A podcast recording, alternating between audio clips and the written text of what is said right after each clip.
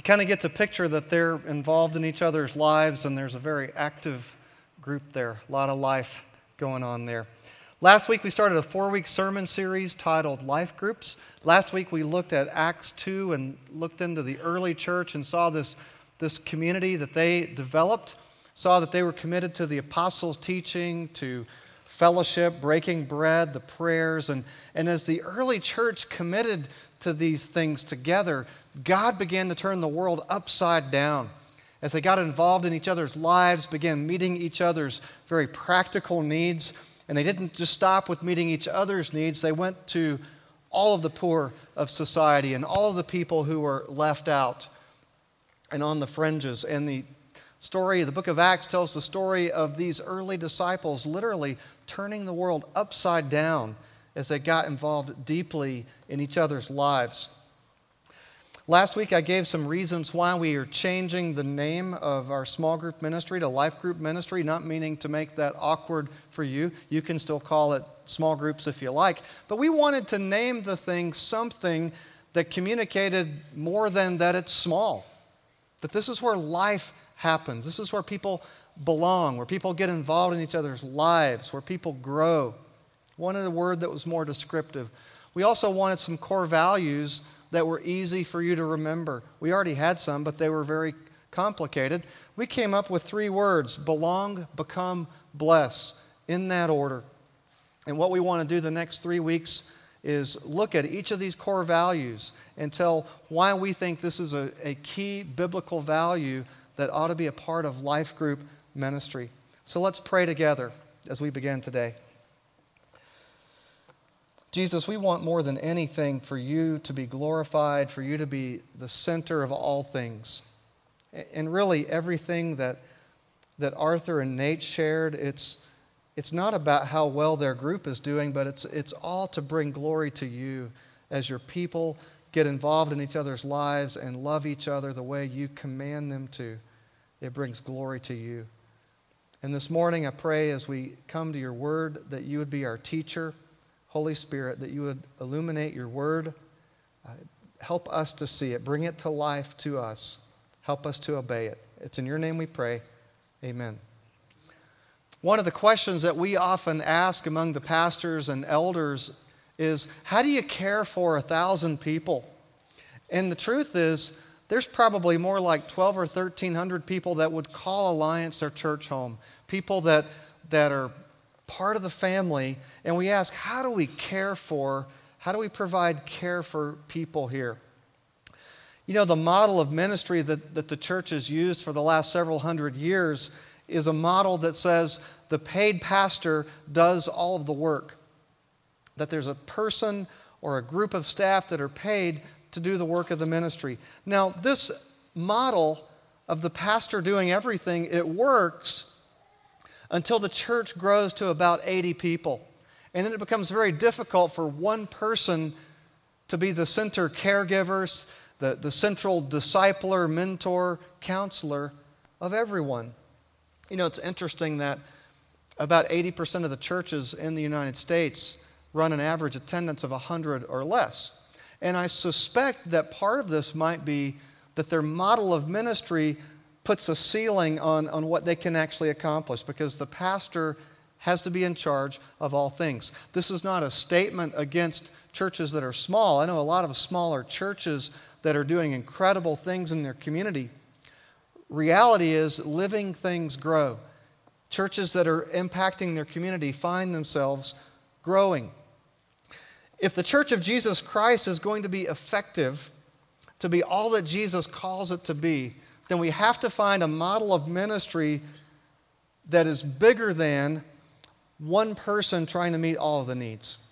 And, and I believe the scripture provides us with this model that we need. If you have a Bible, turn to Exodus 18, second book of the Bible, Old Testament, Exodus 18. We'll start in verse 13. In Exodus 18, Moses' father in law comes for a visit. And Moses is excited to, to see his wife and his boys or his children, and his father in law comes, and Moses tells all about how God delivered them out of Egypt, how God parted the Red Sea, and God's people crossed on dry ground and how Pharaoh was destroyed. And as he's telling his father in law all that God has done, Jethro makes a statement that truly the God of Israel is greater than all other gods. And he offers up worship to God.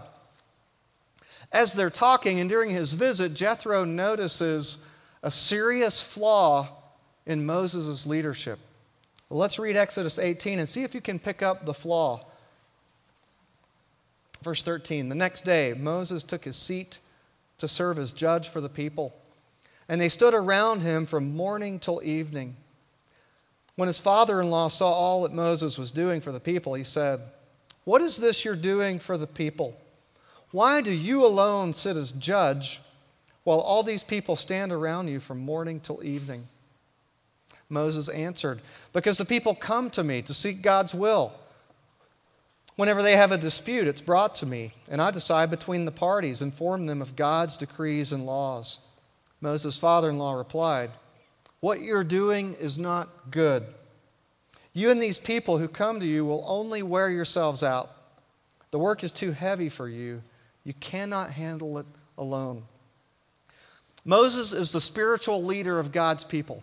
God has raised up Moses to lead his people out of slavery in Egypt and into the freedom of the promised land. God communicates his law to Moses to pass on to the people. Clearly, God has called Moses to be the leader, and clearly, God is using him. But now that they're out of Egypt, and on their own, Moses finds himself in a position where he has to solve every single problem. Every day, Moses gets up and he takes his seat out in the desert. People begin to line up. Hopefully, he has a little canopy over him. The people line up from morning until evening. All day long, there is this line of people that never goes away. And Moses sits, and as people approach him, they state their problem. He offers the solution. They go away. Next group of people approach. And this is going on from sun up until sundown. Can you try to imagine what this line looks like? All these people out in the hot desert sun, angry at each other, probably bickering all through the day till they get up to Moses to solve their problem. And imagine you're in line and you've been arguing with your friend all day and, it's, and you're almost up to Moses. And he puts up the sign, closed. Come back tomorrow. And you've got to stand in that line all over again. This is what Moses is doing. People are lining up, and he's solving the problems. And Jethro says, Why are you doing this all by yourself? Why are you the only person that people can come to to have their needs met? And Moses answers, he says, I do this because they come to me. Do you notice that this is a bit of a reactionary answer? That Moses is reacting to a problem? Well, I do it because they're lining up.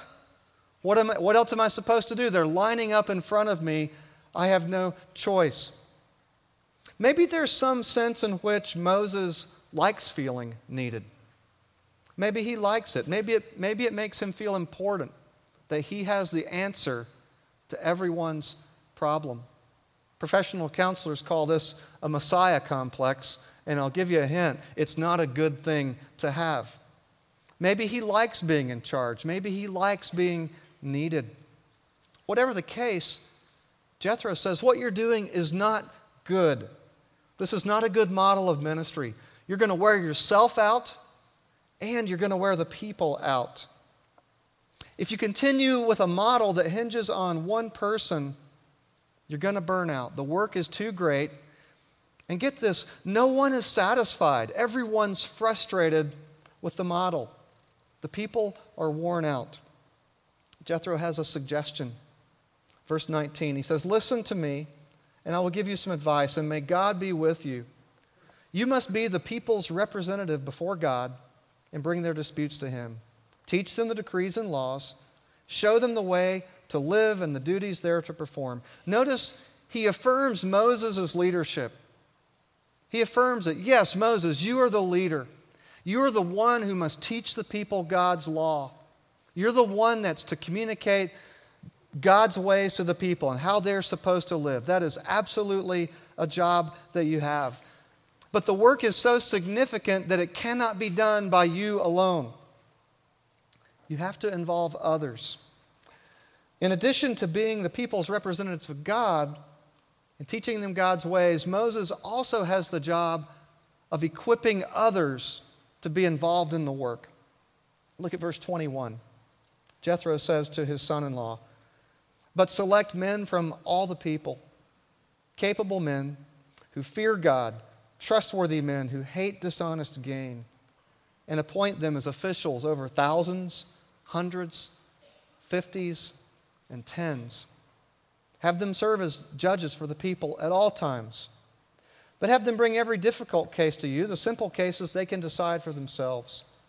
That will make your load lighter because they will share it with you. If you do this and God so commands, you will be able to stand the strain, and all these people will go home satisfied. I love the, the way the NIV ends this. And all the people will go home in peace. Jethro instructs Moses you've got to train others to be involved in this work. Part of Moses' job is to teach other people how to solve problems and meet needs. And the model that Jethro gives is breaking people down into smaller units, all the way down to groups of 10. And this is really what we're aiming at with our life group ministry is that everybody at Alliance would somehow be connected in groups of 10. And you know, all of our elders have agreed to take on shepherding responsibilities of two or three life group leaders, which means at every point, you're, you're just one phone call away from a church elder, someone who's been called by God to shepherd the flock.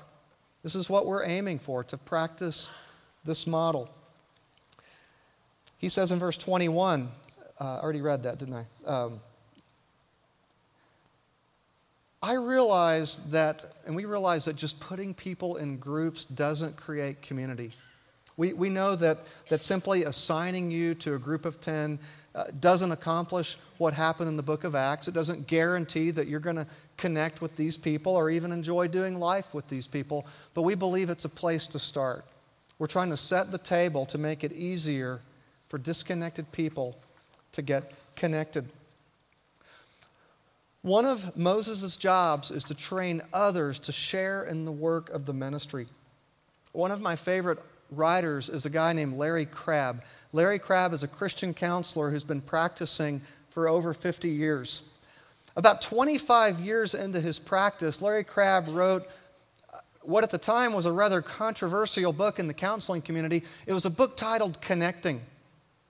And one of the things that Larry Crabb, professional counselor, said in this book, he said, about 90% of the things that people go to professional counseling for really doesn't require professional counseling.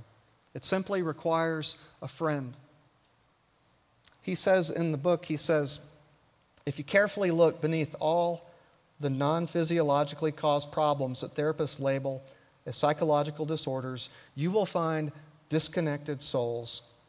Peoples whose attempts to live life in their own strength have left them isolated, detached, and alone. Now, let, let me just throw out a couple of things that I'm not trying to say here. One, I'm not against Christian counseling. We have a number of Christian counselors and mental health professionals in our church, and we are thrilled that they do the work that they do. We very often refer people to them for counseling. I am 100% supportive of Christian counseling. But what I'm trying to say is that some needs, in fact, many needs, most of the things that I talk to people about in the church office are problems that, that you could help them solve. They're, they're not that complicated. They simply need someone who's willing to listen and uh, provide some feedback. And here's another thing that I'm not saying with this quote I'm not saying that if you have a psychological disorder, it's because you weren't in a life group. Well, that would be silly. That would be overly simplistic. Here, here's what I'm trying to say with this I'm trying to affirm you that God has gifted each one of you in the family of God to take care of each other's needs. God has put His Holy Spirit inside of you, He's given you His Word. And about 90% of the stuff that professional counselors are dealing with, if you would be willing to sit and listen and understand and empathize and enter into the story and say, you know what, I'd be willing to talk with you about this every week. I'd be willing to get coffee with you, get lunch with you. I will walk with you through this whole thing. You know, you're equipped by God to do that. Doesn't mean that there won't be times that, that people have to be referred to professional counselors, but by and large, God has equipped you to be involved in each other's lives and bring grace and healing to each other. You see, I uh, agree with Larry Crabb that most of, most of the problems that we deal with in this room can be solved by someone else who's willing to listen and care. Our life group ministry is not just another program that we're trying to keep going here at the church. We believe it's actually vital for people's growth and well being. We, we believe it's actually vital that people have a place to belong. Jethro tells Moses, You've got to train others to help with the work of the ministry. You know, I, have heard this before in contexts where the pastor is trying to get other people involved in ministry. I've actually heard people say, Well, that's his job. That's what we pay the pastor to do. Or that's what we pay the staff to do. That's why we hired them to do the ministry. Remember what we learned in Ephesians chapter 4? It's up on the screen. And he gave the apostles, the prophets, the evangelists, the shepherds, and teachers to equip the saints for the work of the ministry. One of the, one of the things God has called pastors to do in this translation that's tra- translated as shepherd, one of the things God has called pastors to do is to equip the whole body of Christ to carry out the work of ministry. Ministry was never designed to be done by one person alone. Under the old model that we're looking at in Exodus 18, Moses is the sole arbitrator of everything. And no one is ultimately happy.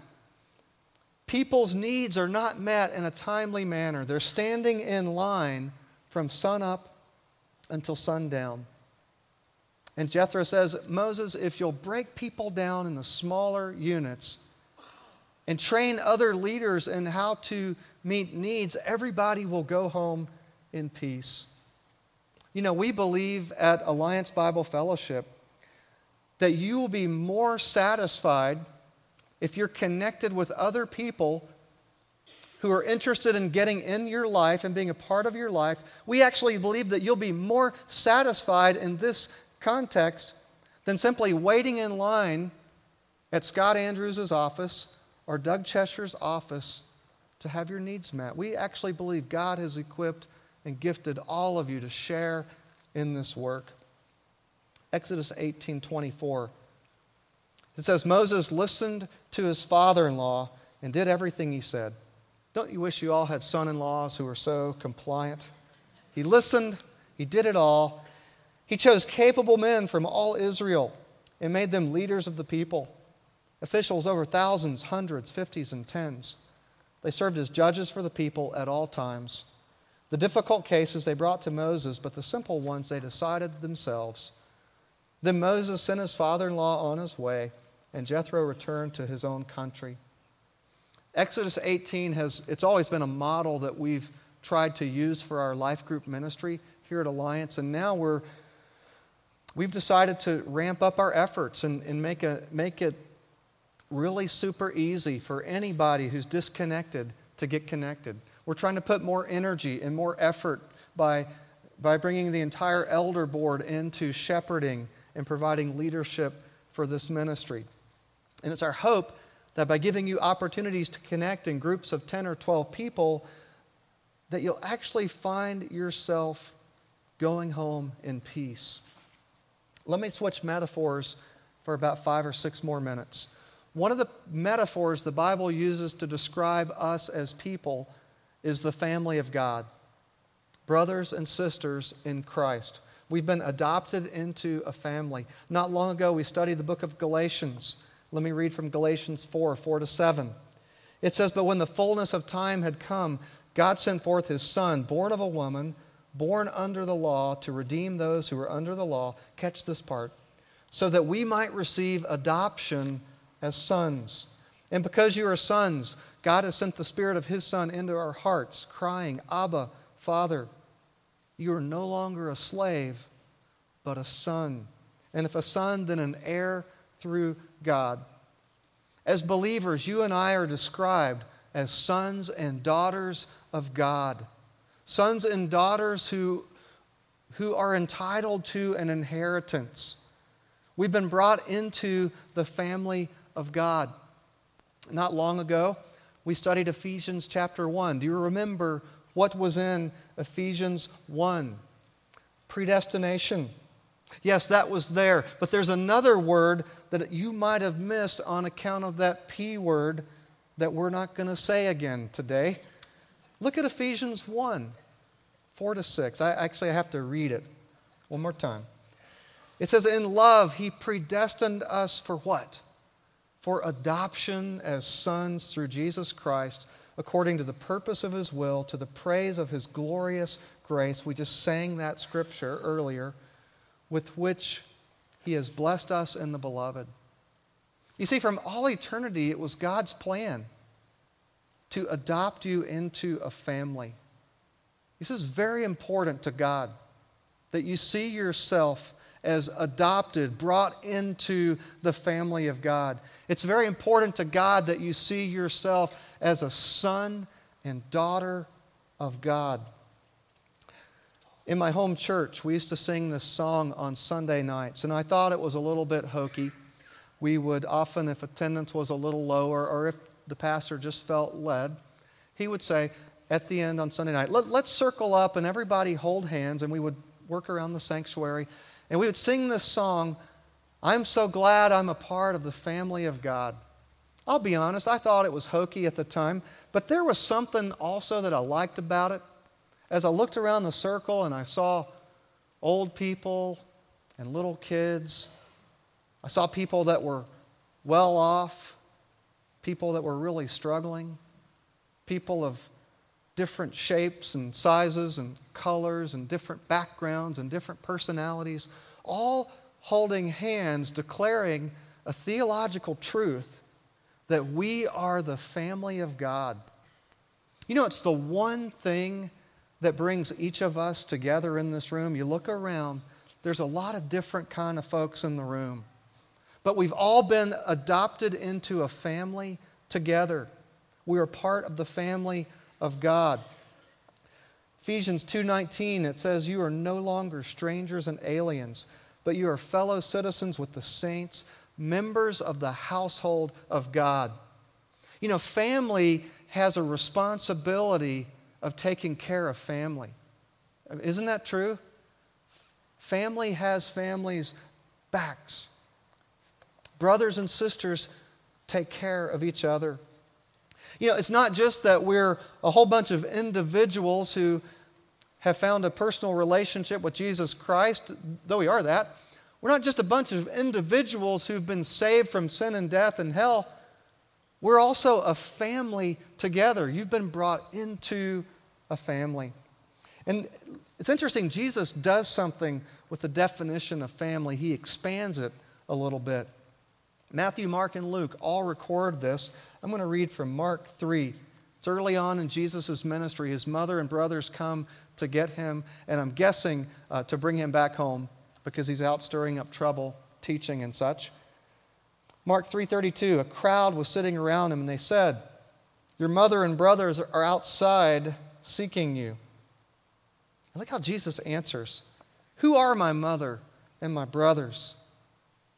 And looking about those who sat around him, he said, You all are my mother, my brothers, my sisters. He takes the definition of family and he expands it and says, When you've been adopted into the household of God, your brothers and sisters together. And as brothers and sisters, we have an obligation to make sure no one is left out. We have an obligation to make sure that there's no one in this family that's struggling alone. And can I tell you that there are people right now in the family that are struggling alone? We have an obligation to fix that. No one in the family should hurt alone. No one in the family should have to walk in and pretend that everything is okay when it's not. No one in the family should have to pretend that they're a better Christian than they really are. You see, as family, it needs to be a place where we can put it all out before each other and help each other in the journey. You know, a real practical way to get connected with our life group ministry.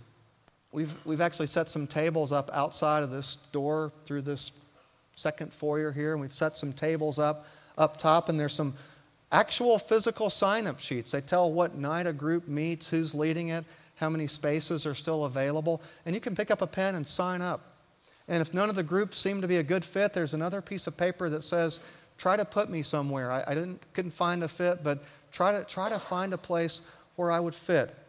Again, we understand that putting people in groups doesn't guarantee that you'll experience community, but we want to give it a shot. And I want to also ask that you'd give us a little bit of grace in the sign up process because I can guarantee you we will make a mistake. Some piece of paper is going to get lost, and you're going to need to call back and remind us hey, I signed up the paper, but I never heard back. I just want to sign up again. Something's going to get lost, misplaced. We're going to make a mistake, but give, give us a little grace. At these tables today, there's some elders outside, some deacons, and some other people that will help you find a group that's a good fit for you. I want to close by reading a, a little paragraph from a book that's become a favorite. It's titled The Seven Deadly Sins of Small Group Ministry. I just want to read this and see if you can empathize with this or relate as the worship team comes on up. It says, The dark side of falling in love with community is our inclination to form a holy huddle, either intentionally or unintentionally. We love the fellowship of the body so much that we become addicted to it, closing our doors to the outside. Yet, when we're on the outside looking in, we long to be invited into community. Remember when you were outside looking in, longing to be a part of things? Once invited, we fully believe we would freely offer this gift to others. Sadly, we don't. We hoard it protecting our newfound treasure from any interloper who might compromise our experience. Our arms stretch upward in the holy huddle we've discovered, but never extend toward those still searching for a place at the table of community. Here, here's all I'm asking. Could, could we expand the circle and pull up some extra chairs and give other people a seat at our table of community? Father, we're going to need your help to do this because we're people and we tend to mess up things. So we need you to come and help us to, to be the family that you call us to be, brothers and sisters in Christ, the household of God. And I pray for our life group ministry that you would, would give your blessing to it and give people an opportunity to find a place to belong. It's in your name we pray. Amen.